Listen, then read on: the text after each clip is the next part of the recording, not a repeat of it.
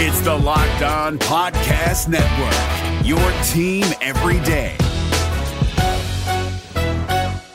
Kyle Crabbs here, host of Locked On NFL Scouting. Join Joe Marino and me every day as we provide position by position analysis of the upcoming NFL draft. Check out the Locked On NFL Scouting podcast with the draft dudes on YouTube or wherever you listen to your favorite podcasts. Jay Crawford, Adam the Bull, Garrett Bush, Tyvis Powell, Jason Lloyd. Plus, ba da da da da, you're loving him, Mikey McNuggets. And so many big names, it would take me hours to say all of their names. The ultimate Cleveland sports show starts now. Booyah! Woo!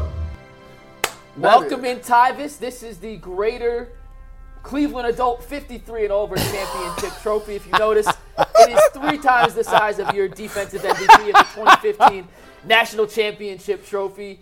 Uh, the one and only Jay Crawford made sure to bring this in, put it in a very prominent position in the studio as soon as you walk through our entrance doors over there. It's the first thing you see when you walk in. And Tyvis, you and I walked into the studio this morning.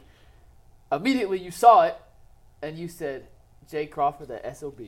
You know, it, it's cute. It, it reminds me of my Muni League one for real, the one that I got when I was nine years old. When I got defensive MVP, it looked just like that. It was About that the- big? About, yeah, it's about the same height and everything. So that's nice. You know, no, shout out to you, Jay, man. You did something. You, you got you a championship. I respect what you did there. To be 53, I hope I'm able to still swing a bat and play football and do all the things that I love when I'm 53. So, in all seriousness, shout out to you.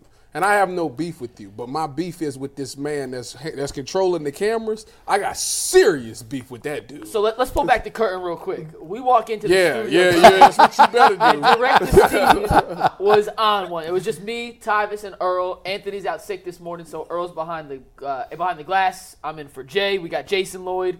We have Tyvis Powell. We got a big show for you guys planned. But before we get into it, we got to talk about this beef between you and Director Steve. This- so yeah. we're first, just first of all, before you start, let's just take this time to give Steve a, a round of applause. Everybody, He does a great job. He does do a very good job. Because he he feels Steve is mad at me. Okay, let me give y'all the Now scenario. shink him. Yeah, let me give y'all the scenario. So I'm sitting here minding my business. I sit here minding my business. Steve walks up to me and he goes, "Hey, Tyvis, I just want to let you know that I'm doing three sets of ten in sit up and crunches." I said, "That's great." And then I was about to say something about what I've been doing. He cuts me off. He says, "No, see, that's your problem. You always make everything about yourself." And I'm like, "You didn't even acknowledge that I said anything." And I'm like, "I literally started off my statement by saying that's good." He's selfish and don't want me to talk about the fact that I was on the medicine ball yesterday and I did my crunches on the medicine ball and my stomach was sore. That's what I was about to say. And he just, I don't know, Steve is in his feelings. So we got into this huge debate about it. He says, I'm selfish. I tell him he needs to go behind the camera where he belongs. and then, uh, yeah, and here we are. It is funny. He's the only person in this entire room that doesn't have a microphone. He don't We- need one. everyone has a microphone. he doesn't need, you don't want to hear Steve's voice. Trust me. You really don't. Now, Director Steve is awesome, but it was funny because mm. before that conversation started with Steve and the sit-ups, Earl and I were telling you how frustrated we get sometimes that after we do ad reads, people on the panel say, oh, "One more thing, real quick, one Yeah, more yeah. thing," and there's no such thing as one more thing on the show because everyone has to chime in, and when we cut clips, the sponsors pay to be in these clips, but then the clip doesn't start for four minutes because we go on a tangent, and then Steve comes out. And says, "Hey, Tyvis, I've been doing these sit-ups," and then Tyvis went on a tangent. I did not And immediate- I, well, no, I- He didn't But let you, start, me. you started down the, the lane, and then there's Steve. and there's Steve, who just starts going off on his own right about how Tyvis was about to go on a tangent, how Tyvis can't say one more thing. So it was a really full circle kind of moment here as we were getting ready for the show today. But uh, Tyvis, I just hope. any Steve, final words for Director Steve? Yeah, Steve, great what you're doing. You let me know when you get to three sets of 20. I'll be impressed. if you want to impress me, Steve, jump in the air and stay there. That's what impresses me. So before we jump in, I, I, I just thought of one more thing. I just realized. One more thing. And there we do. There we go. But we haven't done a read yet, so it's still okay. Anything before the read is fine. Steve's been doing sit ups now for about a month, I would say. Steve, about a month, give or take. Steve's going on a cruise. Of course he is. We know what. We that don't beach know. body. We don't know for sure. Unconfirmed reports. I just can't say with 100% certainty that it's not a swingers cruise. I don't know for sure it's not. Wow, did that take a turn? Can't say with We 100% certainty it's not. So Steve doing three sets of 10 sit-ups. Steve, I respect the game. There's no coincidence. I respect the hustle. It's not a coincidence. Steve loves pineapples, and we all know that. So there it is. And we know that that's coming up, and pineapples is his thing. So get, get- hey, shout out to you, Steve, for getting ready. All right, Earl. Wow. No more one more things. I hey, I just said we're not 100 percent certain. It's not. Tyvis took it to a level that I wasn't ready to go to, but it's gonna be one of those truth. days. It's gonna be one of those days. Earl, when you do the read, there will be no more one more things after. So you want to get us our first read of the day? I'm just I'm just trying to gather myself, man. This show this show is off the rails already. So look, no more one more things going forward. Because uh, off that tangent, I end up going on the tangent. I'll be pissed off at Mike. Y'all don't know that. Like Earl gets mad at me when you guys. When I'm mad at you, it's because Earl's mad at me. It's a train reaction. It's not me. I, I'm, I don't say in a lot on this show. Okay, Switzerland. No, seriously though, because like what y'all don't understand is like it's a method to my madness as well. And so when the the conversation goes for an extended four minutes, now I gotta start over what I'm doing, and that puts me ten minutes behind, which puts the social clips that's getting out on X ten minutes behind, which puts pushes everything else behind. So just shut up and let's get to the topic. Let's do the first read. Earl, like Earl, what what if what they're saying is something interesting? You know, everything. It's usually not. It, it, it, it might be though. Like sometimes, sometimes G. Bush, Bull, or Jay might say something that's like uh, interesting. Pro- probably not. That's messed up, man. If it's if it's one more thing to add after a 17 minute conversation, it probably didn't need to be said. It, it's only the first ten minutes of the show, so ten minutes. Knowing the people, the four people that's up here, Yeah. like it's hard to sometimes get in there because they go and they don't. Oh, so I just sit here and drink my coffee See, when that, when, that's, that's what I'm when mom and dad start bickering. I just I So, go like, in my room and play video don't games. you feel like you gotta on. put your input in it? Like, No! you have a really good thought. Because oh, I, I've talked about this. When Bull and Jay start going at it, Oh, you might the have worst thing you could do is add to it because now it's just a steel cage match. It's a Royal Rumble, and everyone's trying to be heard, and everyone's just throwing each other over the top rope. Like, so I just sit here and put my headphones on and play my video games and wait for mom and dad to shut up before the police are called, and then we It go eat dinner. It- Y'all ever notice Jason always got the uh, hoodie on? Jason so like when, hoodie the, when when the hood go Jack up, Bull. Jason check out. Yep, that's it. He's got a hood on up. today, though. We're gonna make sure Jason does not put the Oh, hood up this today. is this is brother and sister here. I don't know which one's the sister, but we'll get along fine. Director Steve. now, truth be told, though, we got a huge show today. We're talking a ton of Cavs. They beat the Kings last night in dominant fashion. Donovan Mitchell's participating in the three-point shootout. Can he win? A little NBA trade deadline preview. Some Deshaun Watson, what playbook best suits him from Ken Dorsey's past. A little Black History Month lesson from Earl the Pearl and Tyvis, and a whole lot more. But Earl, who's bringing us the show today? What's going on, man? Happy Super Bowl week to all who celebrates from FanDuel, America's number one sports book. If you're like me, Super Bowl Sunday is all about scoring the best seat on the couch, grabbing your favorite football snacks, and placing some super bets. I don't know. Like I like to see who has the first commercial. Will it be Doritos or Chevrolet this year? We're gonna find out. Um, FanDuel also has ways to end the season with a dub, two or three. Not only can you bet on who will win Super Bowl 58, but FanDuel also has bets for which player will score a touchdown, how many points will be scored, and so much more. Don't forget, new customers joining today, you will get $200 in bonus bets if your first bet of $5 or more wins. Just visit fanduel.com slash UCSS to sign up. That's fanduel.com slash UCSS. Make every moment with FanDuel the official sports book of partners of the NFL. hey, real quick, Earl, one more thing. Love you guys. So, Love you guys. If anyone watched the Cleveland Cavaliers Sacramento Kings game last night, it was a Cavalanche from the get go. Mm. Then they couldn't miss in the second quarter. Then they couldn't miss in the third quarter. Then the fourth quarter came around. They missed one shot. Then they made seven more. They shot 58% from the floor, 56% from three. They beat the Kings, who are a pretty impressive and talented Western Conference team, by 26 points. That's 14 of their last 15.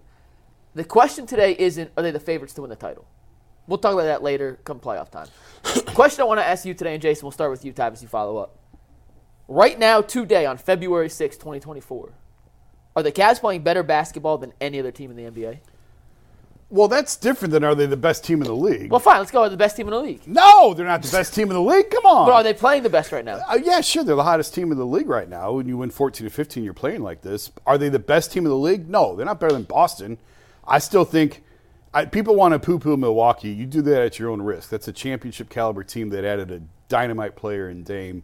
Uh, we go back to the NFL conversation where I said the Chiefs were bored all year and everyone talked me out of it by the end. Look where the Chiefs are. They're in the Super Bowl. You talked yourself out of it, The in Bucks. all honesty. No, everyone else here. I'm blaming everybody else. I can't take responsibility for my own actions.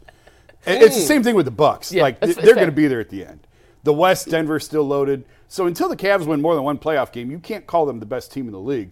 But they're playing great. They're playing exactly how they wanted to play. This is looking exactly how they wanted it to look. They've got the shooting that they pursued in the offseason with Strus and Niang and those guys.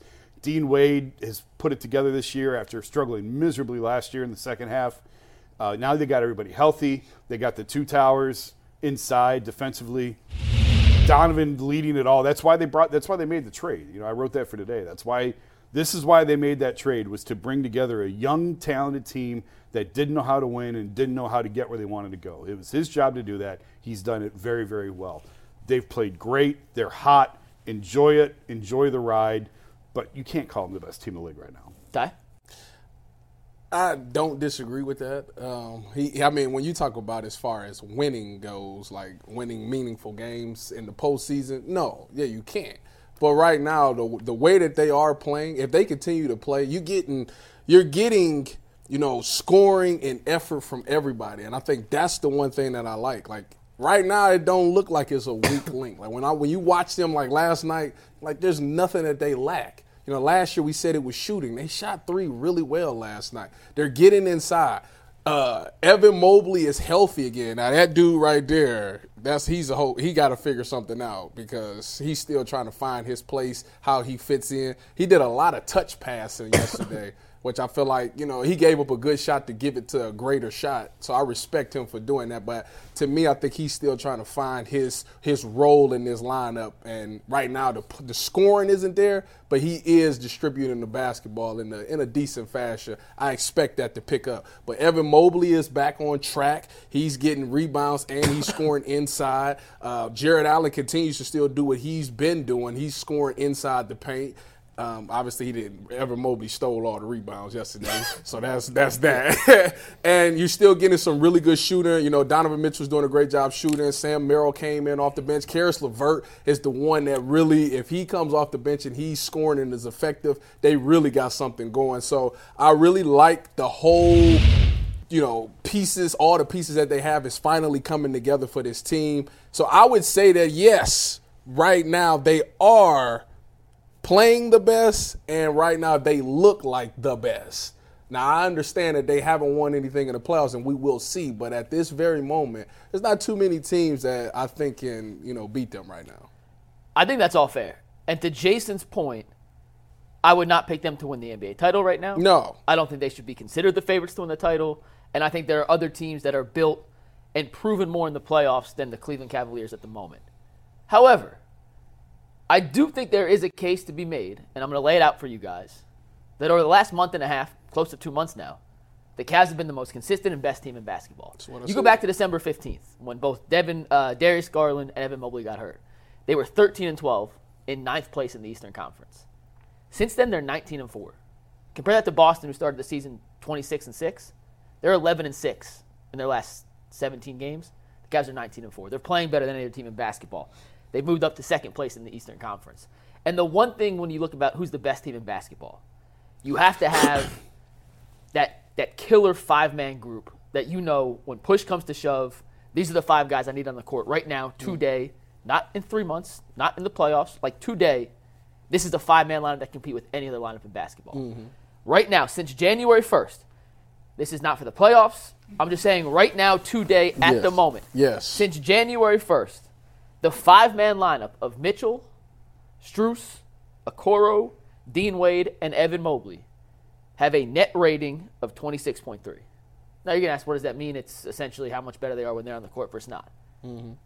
Of any lineup in basketball since January 1st that's played at least 10 games together in that span, that is the single best five man lineup in basketball. And not just by a little bit, by a ginormous gap. Second place, 26.3 for the Cavs. Try 18.7 for the Clippers. Kawhi, Paul George, uh, James Harden, Terance Mann, and Mason Plumlee.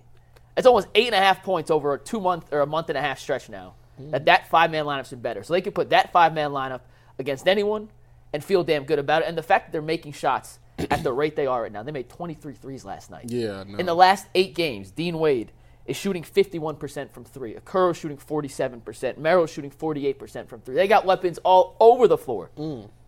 I think there's a case made that right now they're playing better than any other team in the NBA. I think that uh, the the interesting one. What is I don't know if y'all know this off the top of your head. What is Boston's starting five right now? When they're healthy or right now? And Right I'm not sure exactly if they're 100% healthy. But they go Derrick White, Jrue Holiday, Brown, Tatum, Porzingis. That's their closing five. See, okay, And that's a tough matchup for So, teams yeah, because they're giant. and They're I'm thinking, massive. athletic. and Yeah, I'm yeah. thinking about the Cavs against that lineup. Right now, our starting lineup is Garland, Mitchell. Is it Okoro running the three? No. No, Strus. Struce, yeah, Strus, Mobley and Allen. Mobley and Allen. How does that match up? Because Porzingis does a great job of pulling bigs out of the paint. So if Jarrett Allen is out of the paint, Mobley is checking who? Probably Tatum. If you're looking for the most comprehensive NFL draft coverage this offseason, look no further than the Locked On NFL Scouting Podcast. Join the draft dudes, Kyle Crabbs and Joe Marino, as they go position by position through the NFL free agent class and into the star studded crop of college stars who will be selected in the 2024 NFL Draft. If you want to know who your favorite NFL team should be adding to its roster, you need to check out Locked On NFL Scouting, available on YouTube and wherever you get your podcasts. Part of the Locked On Podcast Network. Your team every day. I don't know how I feel about that. Do you feel good about anyone guarding Jayson Tatum, though? No, but that's not the point though. Like He's, he's a good option as I think, anybody. but what makes Boston so good is that they their center is a five and he sits out the paint, which makes the the rebounding aspect. Yeah. It takes their big man out of the rebound aspect. I like the fact that Mobley is still there to get rebounds because it'll take take because Tatum's really good at getting boards. But as far as defending goes, that kind of scares me a little bit. There's two conversations we're having. There's the regular season conversation and there's the postseason conversation. very, very different. I now, agree. which conversation do you want to have? Do you want to have the regular season or do you want to have the post? I'm, I'm not trying to I be mean, a jerk. we're trying to we're we're the we all Bull has sat in this very chair and said that the po- regular season is meaningless. Well, it's not meaningless if you use it the right way to prepare your team. well, that's what I'm saying. postseason. What What I- Jason said, yeah. They need to find out how they would match up to what they would do. Right now, use the regular season to figure out how you would match up to that in the postseason. And I'm telling you right now, because I've been poking around on this for the last couple of weeks, I've been reaching out to opposing teams that I've got relationships with and say like, how'd you guard these guys? If you if you were playing the Cavs in a postseason series, how would you guard them? And a couple of the answers that came back were, we don't trust Okoro yet in a postseason series. Like mm. you're going to shrink off Isaac the same way the Knicks played the Cavs last year Is- is how teams are going to defend them again. Isaac has to prove it. He's shooting 39% now on catching threes, on catch and shoot threes. Don't matter. Teams don't trust. It's a different game in the postseason. The pressure goes up. The stress level goes up. In each round you advance, it gets higher and higher and higher. And teams don't believe in him yet. And they're going to shrink off him and force him to make those shots. so, well, I would say that would probably be the same thing for Evan Mobley then. The different, yes, the difference is Mobley's only going to shoot a couple of those more than likely, and he's viewed as a better all-around player than Isaac Okoro in the NBA. Okoro's also going to be stationed in the corner. Yeah, Okoro is going to stand in the corner and don't move and wait for the ball. So this, is- but he's coming off the bench. Okoro? Yeah. Yeah.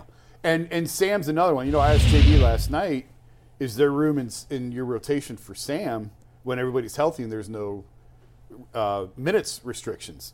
And grudgingly, JB's like, I can't sit here and tell you he hasn't earned it. Like, he's earned it. Yeah. He doesn't like playing 10. JB doesn't like playing 10. He ideally likes to play 9, which is common. Mm-hmm. But he said, we've got 10 guys who have earned it, so we're going to play 10 guys. Now that's the regular season. In the postseason, you're really going to play 10. And I think there's a spot for Sam. And he, I mean, he's shooting it every time he's out there. He's making two and three threes. It's crazy. You can't keep him off the floor, but you have to be strategic in when you play him in a postseason series because the game's going to slow down. It's going to become a half court game. Yeah. And defensively, he's going to have to guard. That's what I was about to ask. How is he defensive? and he's deficient, but when you've got Evan and Jarrett behind him, Oh, it's easy. it yeah. clean it cleans Yeah. things up. And if you if you're playing pick and roll defense or if you're getting beat, if you got if you get beat off the dribble, if you're an on ball defender and you know you're going to get beat, at least funnel him the right way. Funnel him the way that the defense is set up, and funnel him into those guys the right way. And then it's up to Evan and Jarrett to clean it up on You the back make it, end. you make him sound like he like uh, the dude from the Heat, Duncan Robinson. In a way. I mean, yeah, in, He in can a shoot way. threes, but he ain't really good defensively. Could, could I reel this back though one sec? We'll get to the playoffs eh, when we get there. There's a lot of basketball to be played. There's injuries. I mean, we're talking about Boston and their lineup. Porzingis is never healthy, so like, there's no guarantee he'll be around. Right. So let, us bring it back to the regular season though, right now, mm-hmm. because the, everything you said about the playoffs is obviously true, and you know we can talk to as many coaches from other teams as you want. You're going to get pretty consistent answers. They have to make shots before we're going to guard them, and that's kind of how you attack it. But right now, at least in the moment, the Cavs don't have a weak link. They're going 10, even sometimes, if you want to count Craig Porter Jr., 11 deep. Mm-hmm. And everyone's contributing. You texted me last night asking the Cavs the deepest team in basketball. Yeah. And I, I was driving home, like, I quick search, they're definitely in the conversation. The fact that on any given night, you can go 10, 11 deep, and that's without Tristan Thompson, by the way. I was going to mention him. So he's really, a usable piece. Really, twelve deep if you consider all the pieces are the cupboard's fully you know available. Everybody's contributing, and they're still figuring out how to play certain guys together, how to best maximize each person's talent when guys are together. Just because injuries, they haven't had so much time yet. I still think there's another level this offense and defense can go before we reach the postseason. Like I still think there's they've won 14 of 15. They're 19 and four since December 15th. I think this team could play even higher level of basketball in the regular season, which is a scary thought for their 29 teams around the league. I mean, they listen from where they were to where they are today has shown you that they have they have the room for improvement and they've made those adjustments. And you got to think that it's just about not getting complacent. You know, you, yeah, you winning games, but over the course of those games, there's things that's happening that you know you can work on and get Yeah. better at. If they really become like petty and become obsessed with trying to really get better, then yeah, it's another level. It's always another level. I mean, Kobe said that. Go higher. You know, when you think you made it, go higher. I think when I think about this Cavs team, to me, the the regular season, the postseason, and anything else, I think it comes down to three to four guys. It comes down to Okoro, Wade, Merrill, and Levert Roll guys. if those four guys because the one thing that gets me is I don't think it's a somebody outside of Tristan, there's nobody that's been there that's won it. No, right? No, Niang, Niang's played a ton of playoff games though. yeah. Niang's won it. Strus. Strus been in a won, Won it. No, it. yeah, just Tristan. Thompson. Yeah, that's what I'm saying. And I think that that to me is vital. That's something that you cuz it's I feel like that's what was missing last year. Outside of the shooting, of course, I think you just need that one veteran that's been there. I hear what you're saying, and Mike wants to talk regular season. I keep talking postseason, but if you're talking postseason, it ain't those dudes. Stars win Yeah. in the postseason. It's trying to- Donovan. that's why I said I'm trying to keep it regular Evan. season. That's the postseason conversation. It's those dudes. Yeah. But for the regular season, sure, yeah, you need those guys. I mean, Dean Wade. The reason they moved on from Kevin Love right around this time last year mm-hmm. was because of the faith that they had in Dean Wade, mm-hmm. and Dean fell off a cliff from that point to the rest of the season. So he needs to maintain at this level. He needs to be continue playing at the level that he's playing at from now until April. Sam has to keep shooting it this well. He's he's the one that's going to get cut from this rotation if he stops shooting it. Yeah. Like if he he's the, he's the most vulnerable. He's the first one gone. Yeah. yeah. If they got to cut the rotation, he's the one who's going. Uh, Okoro fills a need because of how ferocious he is defensively on the perimeter. He's the best on ball defender. Levert is going to play. He's hot and cold usually. He's very streaky, but he's his spot is secure. So they just need, you know, I don't, I don't know that they you can always get better. Yes, you can always improve. But I think that this is probably It's close. I think this is about as good as they can play because if Garland gets hot, he's just going to take the shots that other guys are right now making. Here's here's the one thing, and I, I want to go back. Don't only forget to come back to the point about the five man lineup I Yeah. mentioned. But I think the one area where they, they can legitimately get better within the regular season, as Garland and Mobley kind of get their legs back under them and get more familiar with this. I don't call it new style of all. Everyone's played this style before. It's not groundbreaking. JB didn't invent a new triangle, but it's just as they get familiar with these guys. I do think there is a scenario where Donovan Mitchell, who's become the de facto point guard in this system, has flourished. This is mm-hmm. the best Donovan Mitchell has ever played. Yes. However good you thought Donovan Mitchell was, he has taken his game to the next level. Yeah, yeah. To where when the Cavs made the trade and gave up all that, and you're like, well, do you give up all that for a top 15, 20 guy, not a top five guy? Well, he's playing like a top five guy in the NBA right now. He's playing that well. There is a level where Donovan's playmaking ability unlocks so much for Darius. And I know opportunities come and go. Like that may mean Donovan's numbers come down slightly because more of it's going to Garland. But there's still an opportunity for those two to find that unique mesh of two guys that want the ball, but also flourish and play off each other's ability to create and create space and opportunities for each other. That takes this offense from we're going to get a lot of open threes and make a lot of open threes to we're getting wide ass open looks anytime we want. That's like the next tiny little crack, I think, or, or wrinkle that can still be improved upon in the regular season. Two things on that. One, the Cavs are very comfortable with Darius in an off-ball role. They are adamant that he will be fine playing without the ball in his hands. He did it at times when Collin was here, uh, so they don't have any concerns about that. I know others do, but the, the, internally they don't have any concerns about that. And secondly, I think the thing that would unlock them and take them to another level is the Evan Mobley component. That, that's the next one, yeah. yeah, if, if he can consistently make threes, I wrote about it the other night and people went crazy.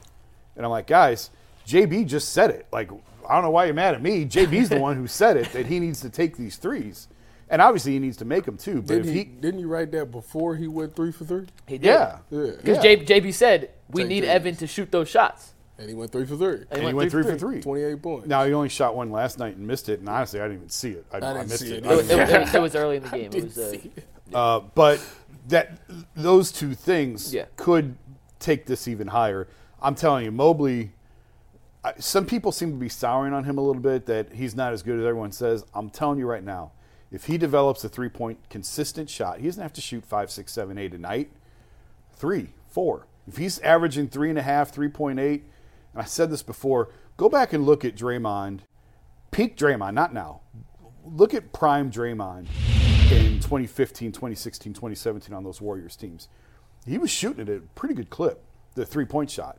If Evan develops that, he will be an MVP candidate for a very long time in the NBA. That's the only thing that's missing. he had some moves yesterday, and I know he didn't shoot. The percentages weren't good. He missed a bunch around the rim, but some of the moves he made yesterday, I. My issue with Evans is the consistency. Yeah. It's not the ability. The ability's there. Potential's there. That's the But he had a move yesterday in transition, and he's a legit 6'11", 7 foot. Yeah. When you see Evan Mobley walk around, like, there's no doubt that he He's is one of of the, the feet. freak alien type NBA specimen athletes.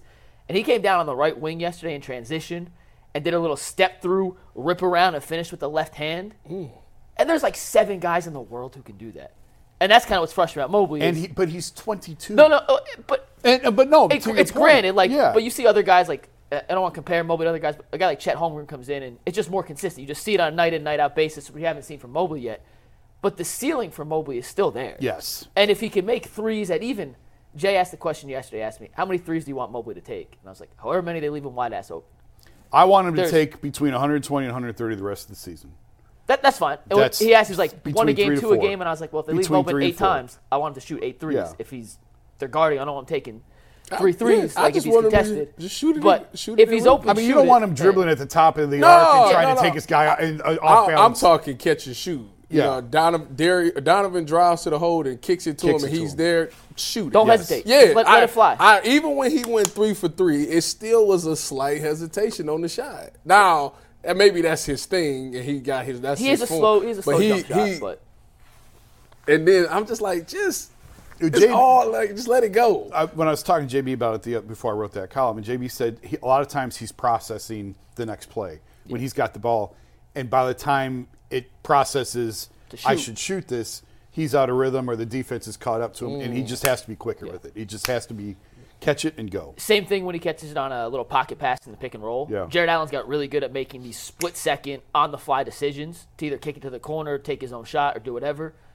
Mobley has the ability to process, just has to speed up that, that tiny little Yeah. bit. Earl, you had a question? Yeah, I had a question for Jason. So I've heard Brad Daugherty speak about Evan Mobley a lot, and this was maybe about a year ago that he talked about Evan Mobley's development and him being this unicorn and reaching his full potential. And he's somebody that believed that Evan Mobley doesn't have to develop this consistent three point shot to reach his overall potential because he has so many different weapons uh, in his toolbox that, or so many different tools in his toolbox that he can go to that makes him so lethal. Jason, to that you say what? I mean, I don't like disagreeing with Brad Daugherty, who's better at basketball than I would ever be in my lifetime. He knows what he's talking about. But just watching how the game is played today, I think he does need to develop a three point. He needs to develop. He certainly needs to at least cons- develop more consistency around the rim. His mid range is even shaky at times. But I believe to be a top player in this league, the way the game is played today, the way bigs are expected to play the game today, he does need to develop that three point shot in order to be I'm talking the elite of the elite, top five franchise pillar in the NBA, who's consistently in the running for MVP talk. Now, Giannis is not that. Giannis, Whoa. Giannis, Giannis he's ain't a giving three-point Giannis shooter. credit. He's about to- Giannis he's about to ain't a- compliment Giannis. hit threes. What you talking Giannis about? ain't a consistent three-point shooter, but he is so big and strong and massive. And Evan, Evan's never going to be that physically. You- I don't people- think. I mean, people didn't think Giannis would be like because Giannis No, came but in it- looking it like was- like uh, M- Gian- Evan yeah, but they knew Giannis had come from Greece and was undernourished and never had food growing up. Like, there's a big But- difference than. But there's been a progression to Giannis from when he was 19, Yeah. building to where he is. Evan looks a lot at 22 like he did at 19. I don't know that it's going to come for him. I think he's always going to be a little bit Better- smaller you in better frame. go ask Giannis what he did. Giannis ate enough food for. I mean, if you ever if you haven't read Giannis Giannis's autobiography, I got one of the one of the best. I mean, I read th- then you know he Yeah. he never had food till he was I, well, I didn't read it. I, I audio booked it. Same, same thing. So you heard the story. yeah. I mean, He- Giannis didn't have they, food. they used to have to give him snacks and stuff, and his teammates would bring extra food for him, and he would always decline and then lie and say he ate and stuff like that. Sad. yeah. The the videos of him pre-draft Like were grainy- incredible. yeah, Yeah, and like two dribbles. I've never seen anything like it. And I, I, the Cavs missed badly on Giannis. That was the Anthony Bennett draft. And I talked to people who looked at Giannis and said, I mean, maybe he's a second round pick, but I wouldn't go any higher Oh yeah, than that. nobody was high on him. It was 15th overall, right? 13, I think. I think Bucks got him at 13. Anthony Bennett, Victor Oladipo. Uh, C.J. McCollum, uh, Porter Jr., Otto Porter Jr. was the third pick that year. Otto, yeah. That's a bad was draft. I mean, Giannis really saved bad- it, but that was that's that a was, bad a draft. t- that was one of the worst drafts ever. Uh, Earl, last thing because we brought it up, then we'll move on to the next topic. But we are talking about the five man lineup earlier. I talked about the Cavs five man lineup that's been the best in the NBA Yeah. in the, the last month and a half in the regular season. I don't think that's the closing lineup in the playoffs. I, I do think at the end of the day, Darius Garland has to be in the five Absolutely. to close the to close the playoff game. Like I think that's a non-negotiable. He brings stuff, and to your point with the teams laying off Okoro and Mobley and other guys, the one guy in the playoffs last year who didn't piss down his pants Darius. was Darius. Yeah. And we know when push comes to shove, and when he gets his legs back, I think we'll see more of it. Yeah. He is a legitimate secondary or first, depending on the team with the Cavs with Mitchell. He's secondary, secondary playmaker. They just don't have in anyone else on the roster. like, I- I understand that that five man lineup right now in the regular season works and has been good as any lineup, but come postseason time, DG has to be in that five. I, I think what you just said was outstanding. I think when you think about last year, because that's that's where Cavs fans are. We can't get it looks good and we're enjoying it, but we've seen this before. We've seen it There's just last year. Yeah, there's a ceiling. and we've seen what they did in the postseason. We I think last year was the true tell that there's a difference between the regular season and the postseason. And Tried to tell for, you. for this So did he. Not you, but I'm just saying. yeah. Try, try oh, okay. Yeah. I want to say yeah. She's talking about. I already know that. Anyways, I think that it was just so many people that didn't show up, and Darius did. So I think that kind of right now Darius is looking like uh, okay right now because he's coming back. But I think once he figures it out and figures out his role, he does know like when it come push to shove, you give me the ball, I can get us something, and that's important moving forward. you have to give people an opportunity to fail and grow and learn from it. And you hope that that's what happened last year. I I don't remember Darius playing as well as you guys say it. I think he had one or two good games, but he also had some games What- that were absolute clunkers in there. One The or other- two's- well, everybody else. one or two is have better than none. zero, zero, yeah. zero. yeah, but I wouldn't say that like Darius carried them through that Knicks. series. Listen, Darius. he Had, did have some. Darius he had a couple good games. I can't remember what game. Game two. It was that in the guard. It was somewhere. No, well, game two, Two they, was here. they won, and that's the game he went off. And then game three, he no, had a game. four. He had one game in the Garden He where he had a half. well. He had a second half. It was like the first half he didn't do anything. In the second half, he got Jarrett Allen involved. He was swinging the ball. He was scoring. I think Darius would certainly Donovan can play better than he played, Well, he and, and he doesn't fall into this discussion of you have to give someone a chance to fail and learn from it because he's had plenty of opportunities in the Yeah. postseason, and he has to deliver. Like he he he's hits to the point. This is on him. He's got to deliver. And if this team fails in the playoffs this year, nobody's going to blame Evan, and nobody's going to blame Darius, and nobody's going to blame Jarrett. It's on Donovan. Yep. He knows it. But the other guys, Evan, Darius, even a guy like Dean, Isaac Okoro, Isaac. these guys that got there for the first time and went through it, you have to give them an opportunity to fail and learn from that and come back and be better. And if they're not this year, a lot of people are getting fired and traded. if they flame out again, people are getting fired and traded. But you have to give them that opportunity to learn and grow and put to practice what they learned last year. Well, 10 seconds, then we can move on. I think the best thing they did was get Tristan Thompson because last year they got bullied inside. Yep. At least Tristan, even if he isn't on the floor, he can get the fire Yes. out of them. I think that veteran move was perfect. and Niang and Strus Yeah. both played a ton of Mm-hmm. deep playoff minutes. Earl, what's up? All right, man, that was great. So before we move on to our next topic, I just want to tell y'all about a conversation me and Mike had the other day. I hit Mike up. I said, "Hey, bro, I think I want to go see the Cavs Kings game.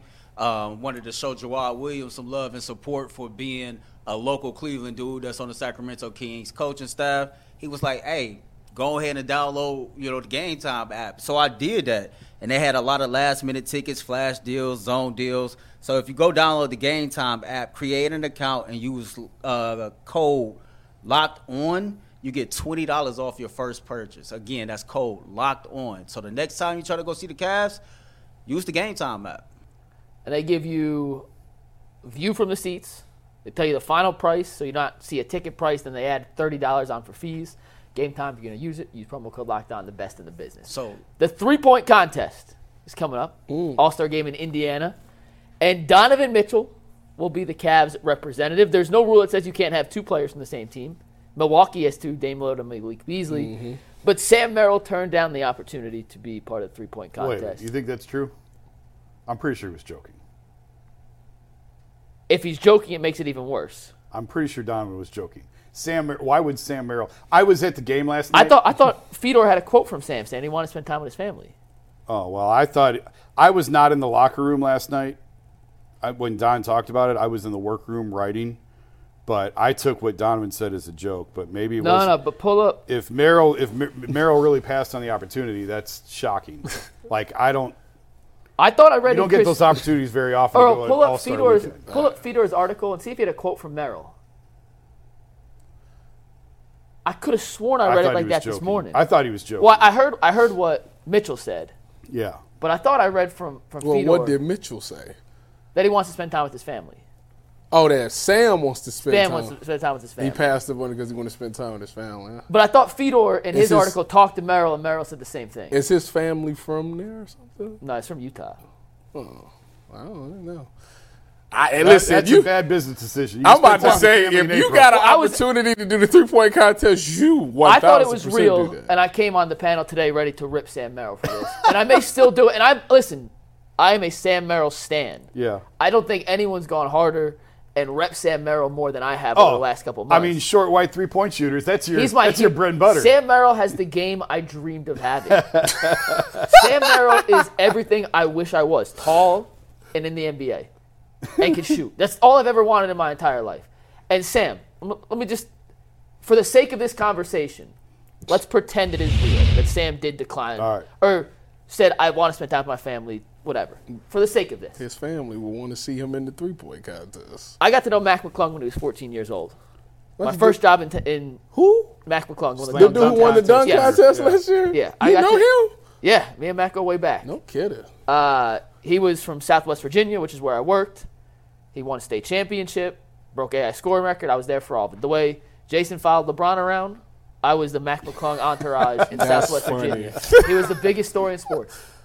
When he got the chance to do the slam dunk contest last year, he had played a few few games in the NBA, but a journeyman career European Was he on the guy. G League or something? Like He was in the G League. He had played a few NBA games. He had a 10 day contract once, but he was a G League guy. Got a chance to participate in the slam dunk contest. Obviously won, blew up, made a boatload of money off endorsements, off notoriety. He got an NBA contract out of it. Now, Sam, you're not in that same position, but you had a chance to capitalize on something special here. There's no guarantee.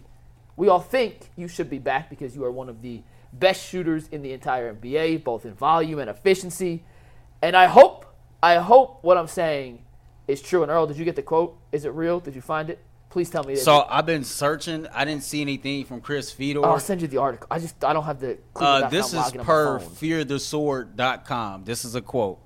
Uh, Donovan Mitchell will be participating in the three point competition, but he isn't his or his teammates' preferred option.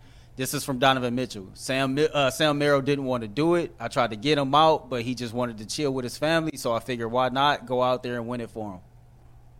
Well, if if it's if Sam really did, that's a bad. I feel so. Decision. I, I gotta find this. I read it this morning.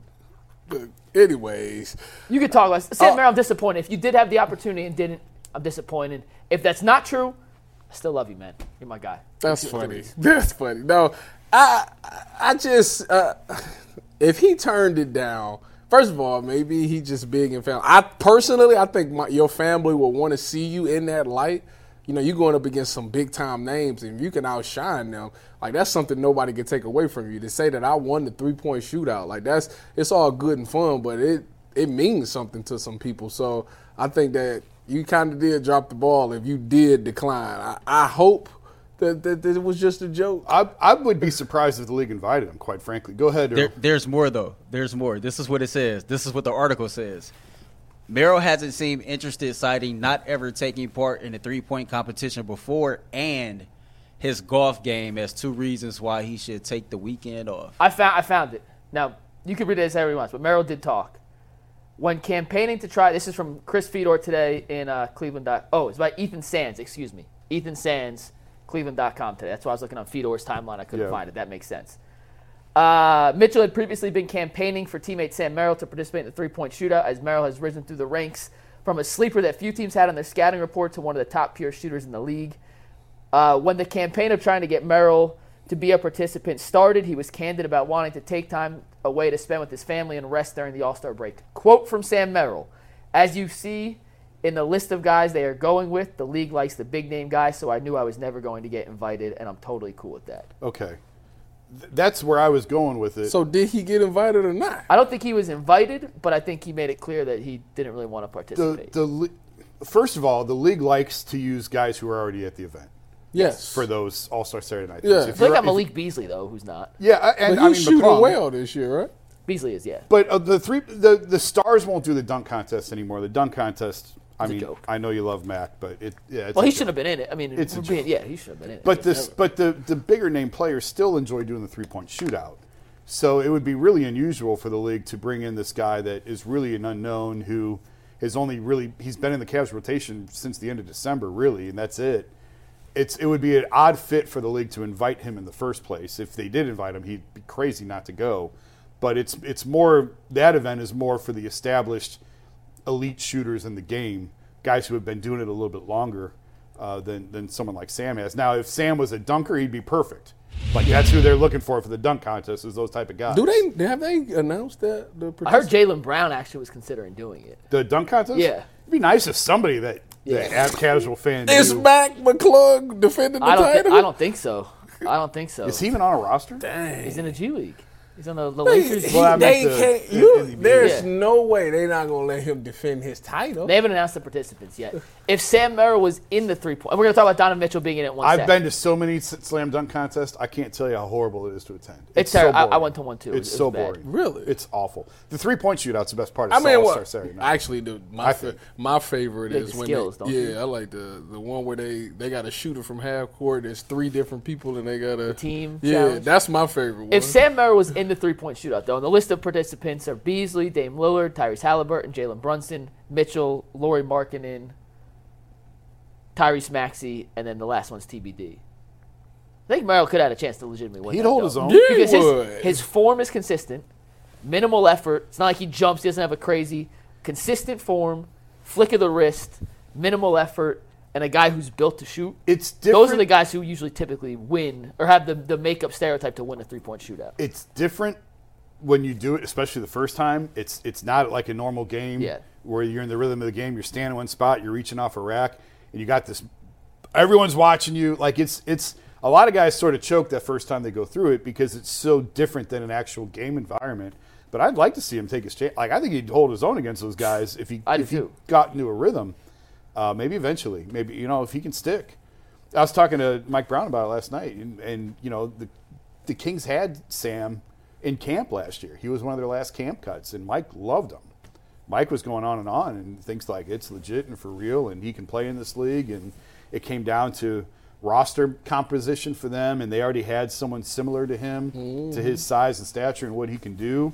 And and Mike's like, hey, we missed. So here's what they should have sh- held on to. Here's what they should do. Donovan Mitchell should come out in a Sam Merrill jersey and win it for Sam. That's what should happen. Do you think Donovan has a chance Yeah. to win the three point shootout? See, in NBA All-Star Donovan. Donovan is a streaky shooter. He's one of those ones that won't, if he's on, like he he really won't miss. So I think we'll know in the first two racks if if he's gonna be good or not. That's how I feel. I don't know. Guys catch fire. They can. It depends on where they start and where their hot racks are, and they change it so much. Isn't there They have, one like, rack the that's money all ball- money balls? yeah. Yeah. They've got one rack that's all money balls now, and I mean, if you clean up on that one, you're in good shape. I, I'd give them a chance. Sure, any of those guys can win. I'd What's certainly the- let give me them a see the chance. list I don't know how to again. make Don the favorite. Let me see the He's list. Got a chance. I'm, I'm It's Donovan Mitchell, okay. Tyrese Halliburton, Tyrese Maxey, Dame Lillard, Malik Beasley, Lauri See, Markkanen, it ain't no. Jalen Brunson, and then an eighth. It ain't no heavy hitter. No, like there's that. It's no not one like there. Steph No. Curry or well, Clay or Steph something shooting like that. against Sabrina Ionescu in a separate three point. Yeah, I know that. I saw that. I don't know. I, I don't know if Vegas has lines out for that. I don't know who they would pick as a Dame, favorite. probably Dame. But there's nobody I look at on that list and go, oh, that guy's going to win. Yeah. Sa- if- That's what I'm saying. If Sam Merrill, and that's why, and Sam, once again, you're my guy. My guy. And I hope. I don't think he. I don't think he ever declined an invitation. Okay. league. That makes me feel a lot better about this whole situation because I would have been very disappointed that we're not going to get the chance to see him. If but Adam Silver called, if Sam and Merrill was in said, that with we that gotta have you. Let me ask you: If Sam Merrill was in Donovan Mitchell's spot, is he your favorite to win it? I know it's his first time, and that makes a huge difference. No. But he could. Dame I'm rolling with Lillard. Dame Lillard. If I'm Da- going Dame's built for this kind of thing. Yeah. he's Yeah. done it. a- I think he's won it before, hasn't he? I believe so. Did he? Donovan would be, by the way, if Mitchell does win, first player ever to win a dunk contest and the three point shootout. Didn't Dame win it last year? Did Dame? Dame win it last year? I thought Dame did win it last year. I don't know. I thought Steph didn't Steph participate last Steph's year? won a bunch in it. That's what I'm saying. Steph's I won a bunch. I don't know. I think Donovan, though, to your point about being a streaky shooter, when he gets hot, It's he don't miss. he gets supernova, like secondary asteroid level hot. and he can make 9 10 in a row. And if it's during the money ball situation, he can put up these historic scores. But it's it's the three rounds now. You know, it's the first round, then it goes from 8 to 4, then it goes 4 to 2. They- and it's it's tough for a streaky shooter to stay hot for three, rounds, rounds. when you get a minute, then you sit for 30 minutes. Then you get another minute, then you sit. So uh, I don't think he's a favorite, but he absolutely could win it. Was it like Absolutely that when cool. Larry Bird and them was going? No, It was they've just- changed the format. changed so a many lot. Was it times. just one round back then? No, it was No. always two, but wasn't it just the top two scores and then there was a final round? I don't remember now. I don't But there was only remember. one money ball per Yeah, rack. only one there was money never ball at like the end of this the- this Yeah, five The five money rack ball money rack. ball, Yeah. They give Earl, you want to talk a little uh, trade deadline stuff? Not really. I, I wanted to hear more of this conversation. who do you, who do you think? You think Donovan Mitchell should be the uh, the favorite? of course, I think Donovan Mitchell should be the favorite. Biggest homer in the I was room. Gonna say? You thought I was gonna say Tyrese Halliburton was gonna come win the three point shootout? Donovan Mitchell gonna win. He gonna hit every damn shot and every damn round, Is and it's gonna- gonna set a new record for the three point shootout that'll never be broken. Is he gonna love wear a. Sam Merrill jersey? That kind of would be fire. I mean, I, I kind of like that the more I think. I about think it. four five should probably. Uh, I mean, he wear four or five because of Michael Jordan. Maybe I don't know a, th- a throwback four. No, they ain't Andy. Wear something Larry Bird related. Larry Bird. No, we do it. He said it, and he quote. He's in a quote saying, "I'm gonna win it for him." So Yeah. go ahead, put the four on. And the funniest thing I seen recently on social media was a post about uh, If you're looking for the most comprehensive NFL draft coverage this offseason, look no further than the Locked On NFL Scouting Podcast. Join the draft dudes, Kyle Crabbs and Joe Marino, as they go position by position through the NFL free agent class and into the star studded crop of college stars who will be selected in the 2024 NFL Draft. If you want to know who your favorite NFL team should be adding to its roster, you need to check out Locked On NFL Scouting, available on YouTube and wherever you get your podcasts. Part of the Locked On Podcast Network. Your team every day. NBA uh, parlays, and the dude was like, "I don't even know who Sam Merrill is." I was He just looked like gonna say worked at that. Chase Bank.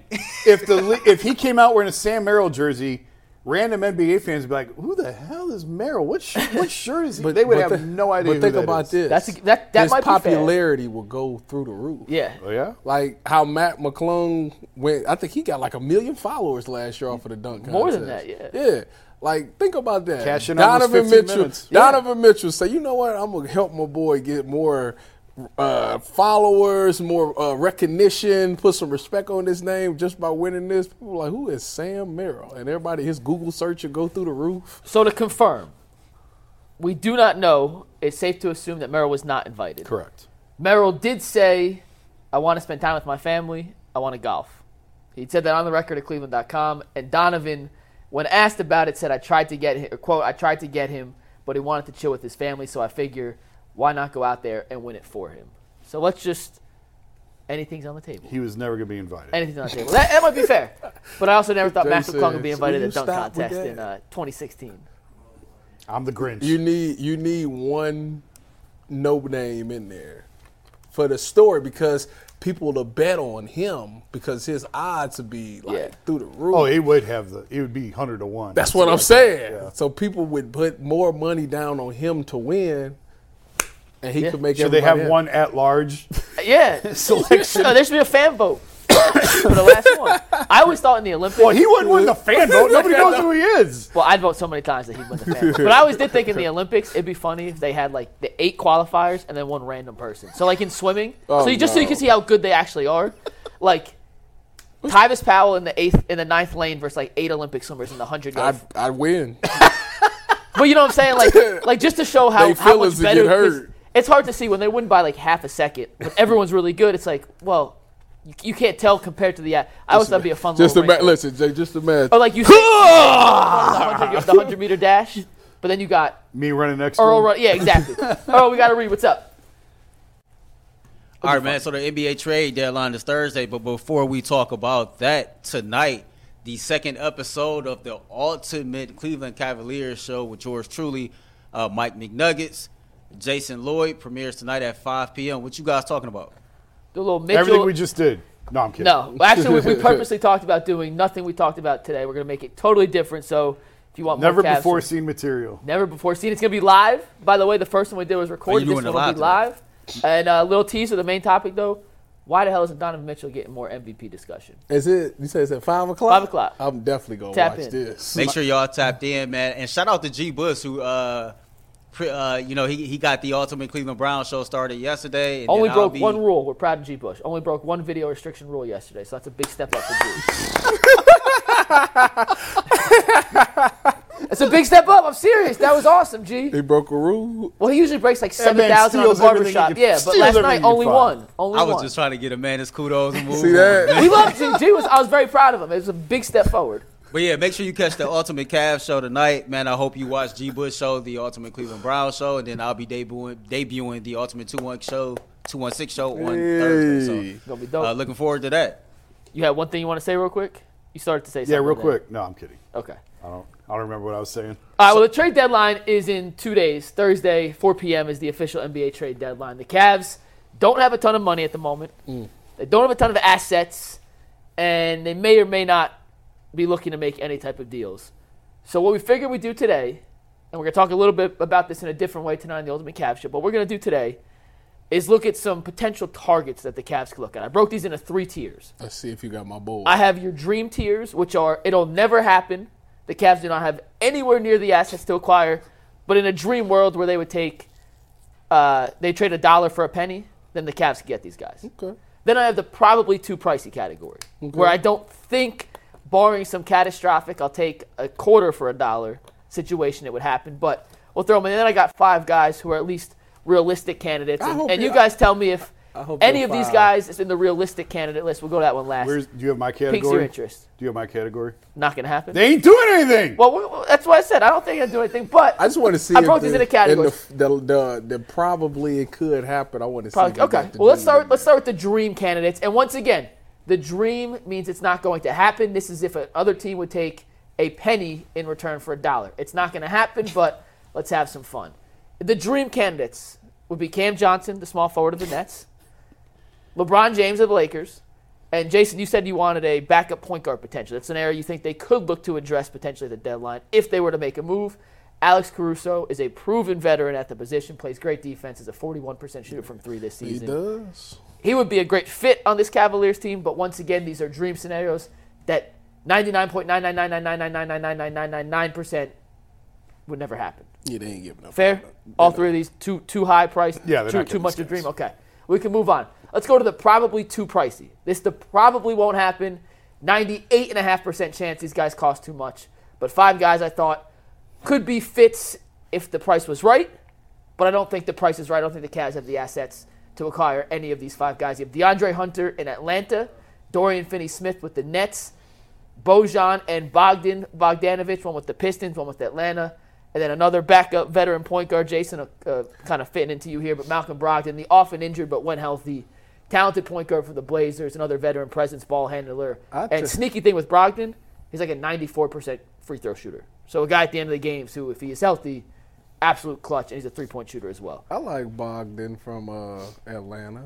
Uh, the Cavs have kicked the tires on Bojan a couple times, but the price is too high, and it's not. He's not coming here. Yeah. So I was, But in the past, in past years, they've looked at him too. but so that's in the right category. Probably too pricey. Yeah. None of those guys Them really, boy- really, them boy- really them be. So can What's Brogdon's contract? Do you know? which which top of your head? which one? Bogdan or No, Bogdan? Malcolm, Malcolm. Malcolm Brogdon. Oh, Brogdon, I believe he's on the. I'll look it up. I think he has two years left. Yeah, I didn't think he was an expiring. Um, I'll tell you right was- now. I it should know doesn't. this. It doesn't. Matter. It was- It doesn't. He's got, he's got, he's got another, list. another year after this. Yeah, Yeah, he's not expiring. So uh, he's under contract for twenty-two and a half million next year, which is why he's once again that ain't probably too pricey. Yeah, probably too That ain't happening. So let's get to the realistic guys. The guys, if the Cavs are to make a move, and we'll talk about whether we think they will or won't tonight, but if they are to make a move, these are guys that I think would fit into the parameters of players the Cavs could acquire. You got Royce O'Neal, the three and D wing of the Nets, Corey Kispert of Washington, a six foot seven shooter, not a great defender, but if you want to add a little more size and shooting. Santi Aldama, who I'll admit I did not know existed till last Monday when they played the Grizzlies. And he's a seven footer who made three threes against them. And I was like, ooh, what's his contract? Expiring. Oh, might be a nice fit. Uh, Simone Fontecchio of the Utah Jazz, a 6'7 Italian, first year in the league. He's like 28, 29 years old, had a nice European career before, but another guy who can shoot. Uh, and I actually kind of like his potential. He may not be a rotation player this year, but a guy I think who could play later than Sadiq Bey of Atlanta. Atlanta's just kind of blowing stuff up if they want to. They have the Like, ability they got to. Uh, everybody on their block. Yeah, well, that's that's why a lot of these guys in the Nets too had a guy in the realistic, the probably too pricey, and the dream scenario. So these are five guys I think theoretically speaking, if the Cavs were to make a move, they could acquire with the assets they have and they, they fit money wise. But do any of you guys, do any of these guys on this list right here, do you think they move the needle at all for the Cavs? No. or any an immediate No. upgrade? No, Who are they going to acquire before Thursday that they can put into their rotation right now? They're already trying to fit ten into nine, and I don't see anybody on that list that's better, a better fit than what they have currently. That's that's a big not on that list. Or maybe on the other list, you could oh, on the Sure, yeah. On the probably too pricey, Yeah, which you is could get- unrealistic list. But yeah. that, that list, no. You you better off with what you got.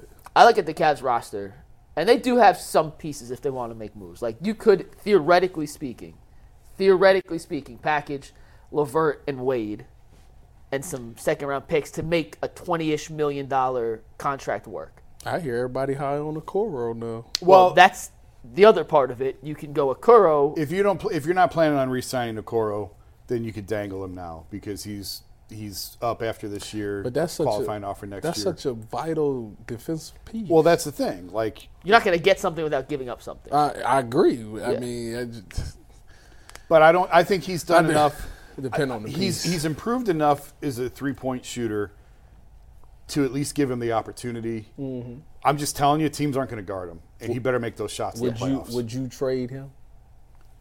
no, because I think your your your your window is right now. You got to win right now. Mm-hmm. Yeah. and I think what he provides, what he gives you, is more than what you're going to get back Yep. for him. Even on them them two prices list. Well, the two pricey, Okoro doesn't make a lot of money. He's is, on is his the rookie issue. deal. yeah, so on his rookie deal. so if you're gonna get one of those guys, Oh yeah, never mind. he's going in a package with LeVert Right. and with so that that's what it's. You got to think money and assets. It has, to, it has to work both ways in the NBA. And the Cavs are close to the luxury tax, so they're not going to be able to take in money unless they match it or come close. I forget the exact rules. They've Fifteen got- percent, twenty percent. They've well, they've got three million right now under the tax line, Mm-hmm. and you don't want to go into the tax now. Like that's the worst thing. You, you're they're not going to. You're not going to go over. I wrote that you don't want to go over the tax by ten bucks or a hundred bucks or, or, you know in this case a million. You know if you're going to go into the tax, go into the tax. Yeah. Start the repeat, repeat offender clock. Do it over the summer. Get a big time impact player like that sort of thing.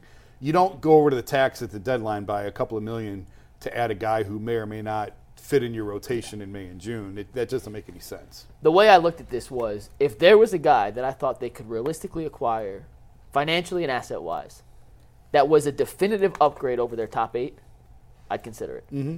I can't find anyone who makes sense in terms of the money, asset, return value for what you're giving up. That is a definitive upgrade, and I don't think it makes sense to dip your toes in the tax or give up on a guy like an Isaac Okoro who is obviously young and promising, or even a guy like Dean Wade, who I think, despite the numbers not being exuberant, is crucially valuable to the makeup of this team. Oh, I'm gonna tell you. That's right an immediate upgrade. I, I, I just don't know who that player is I'm that a- comes in and, and immediately says, oh, yeah, we have him now. That changes our ceiling. I'm gonna tell you right now. You better be glad that Garrett isn't on this set right now, because if he was, he would tell you we can't afford not to give up, not to get none of these pieces. That's what he tell you. And- Garrett, I'm speaking. G. Bush, I'm here for you. You want to do your they- best G. Bush impression? Get, Okay, let, us see. listen, G, listen. Who? This I watched this same team last year lose in the first round of the playoffs. Ain't nobody. Listen, we got all these guys. We done developing. it's been cool. Dean Wade's been cool. Sam Merrill, cool story. I told y'all about Sam Merrill. But listen, that ain't getting it done in the postseason. Listen, these guys said the lights was bright last year. We got to get us some dogs in here that we know can win us games. I trade everybody. I trade the whole team and give me some big time players up here to get us going. Because if we don't get to the championship this year, we already might lose out on Donovan Mitchell. So we might as well go all in on this year, anyways. Forget the tax. If, if it don't work, if the Donovan Mitchell deal don't work out anyways, Koby getting fired. It's not his responsibility anyways. So go all in on this thing and go get you one of them. Go, you know what? What you should go get one of them dudes that Mikey said we can't even get. That's who you should go spend all your money on. That's what G. Bush would tell you. Can I, can I add to the G. Bush thing? Go ahead. All right, fellas. Wait, why we, we don't mean to make a trade? We got Emoni Bates in the G League, and in two months, he gonna be averaging 23 points a game in the NBA. He was shooting 62% from three I mean- and 39% from the floor. He, get, he got all his games in the NBA still. He don't need to play defense. That's what Evan Mobley's for. That's what Jarrett Allen's for. That's what I said Curl's for. He was standing in the corner, whack three, whack three. Ooh, a Emoni Bates dance, whack three. Just call him up. Sorry, I don't know why that, that's my G Bush impression. I, I, I don't know where that came from. Sorry, G. Earl, yo, you, you want to add on? You got G Bush No, I. I just got I got some more questions. So I said this yesterday, Jason. Internet went crazy. First of all, everybody think that everybody at UCSS we don't know nothing about basketball at all. Uh, me, Mikey, Jason, Tyvis, um, Jay, Bull, Let them do what they and. G. But I've heard Jason talk a lot about this team has all the pieces. They're just young. They need to grow. Uh, do I have that correct? Yeah, I mean, I said earlier you had to give them an opportunity to fail and learn from it. They failed last year miserably. It was terrible. All right. So Now you got to give them a chance to learn from it. So I'm tying I'm tying this into a, a few more points. Mike, you pointed out you had the data to back it up that the Cavs' best lineup is what it is. You had the plus minus, etc.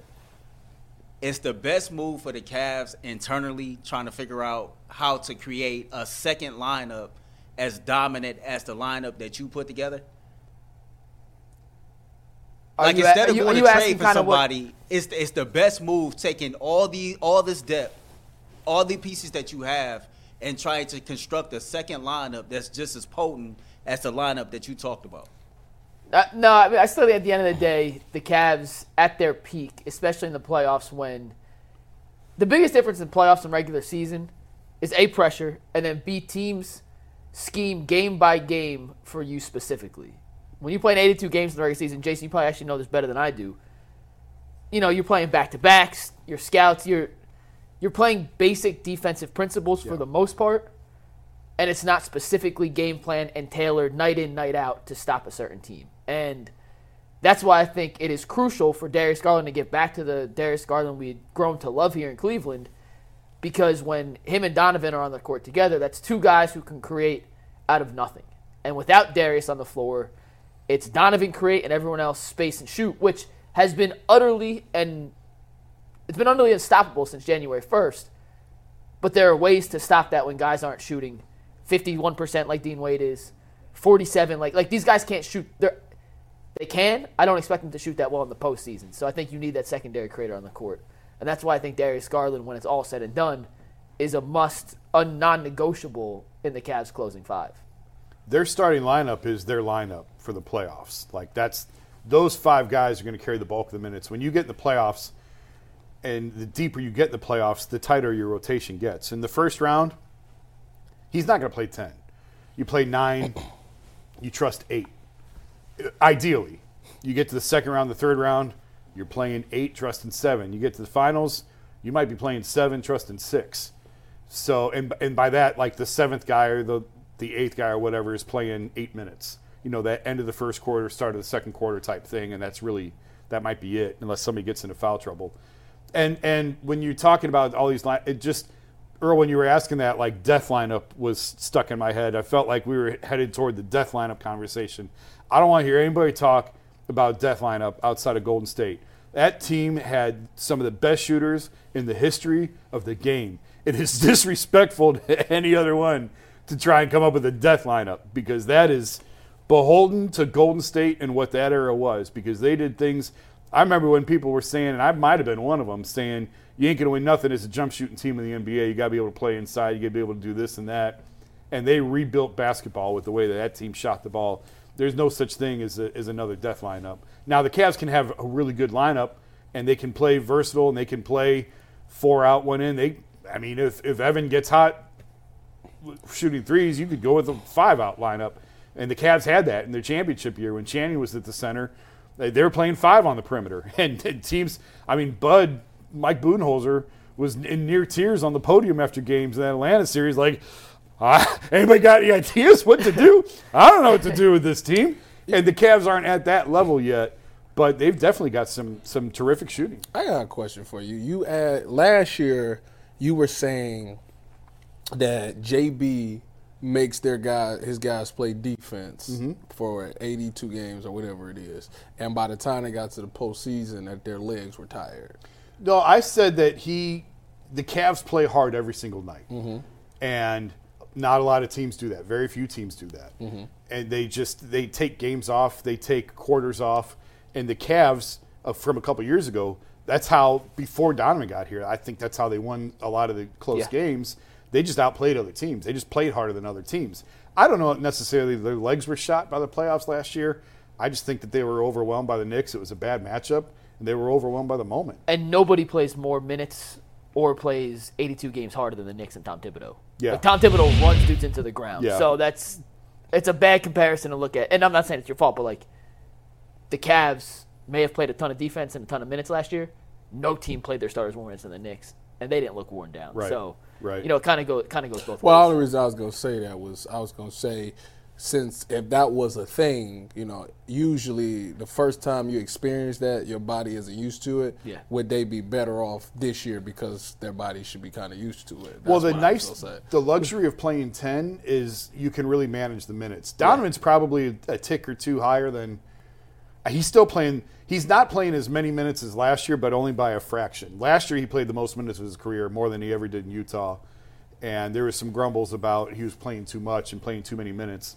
His minutes this year are very, very close to where they were last year. He could probably stand to come down another tick or two, but everyone else is right around that 33 minute marker. So no one's really because when you can run 10 deep, you can really manage everybody's minutes and you can mm. keep them down to where they should be fresh.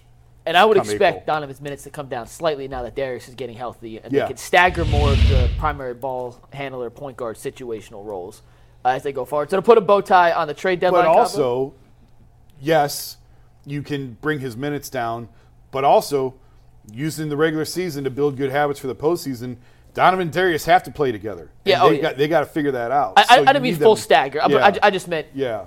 They, there's times where you can trade off. And Donovan, when he was playing as the when Darius is out, I don't want to call them hard minutes versus soft minutes, but when you're the the primary playmaker on offense, there's not really a time to get off. Right. There are possessions Donovan can take off of him and Darius are on the court. Yes. Where Darius becomes the primary playmaker, Yeah. Donovan kind of stands off in the corner. So it's the a less hard. I, I don't know the right word. You know what I'm trying to say though? Like it's a less taxing yeah. uh, minute total. So to put a bow tie on the trade deadline potential, It ain't happening.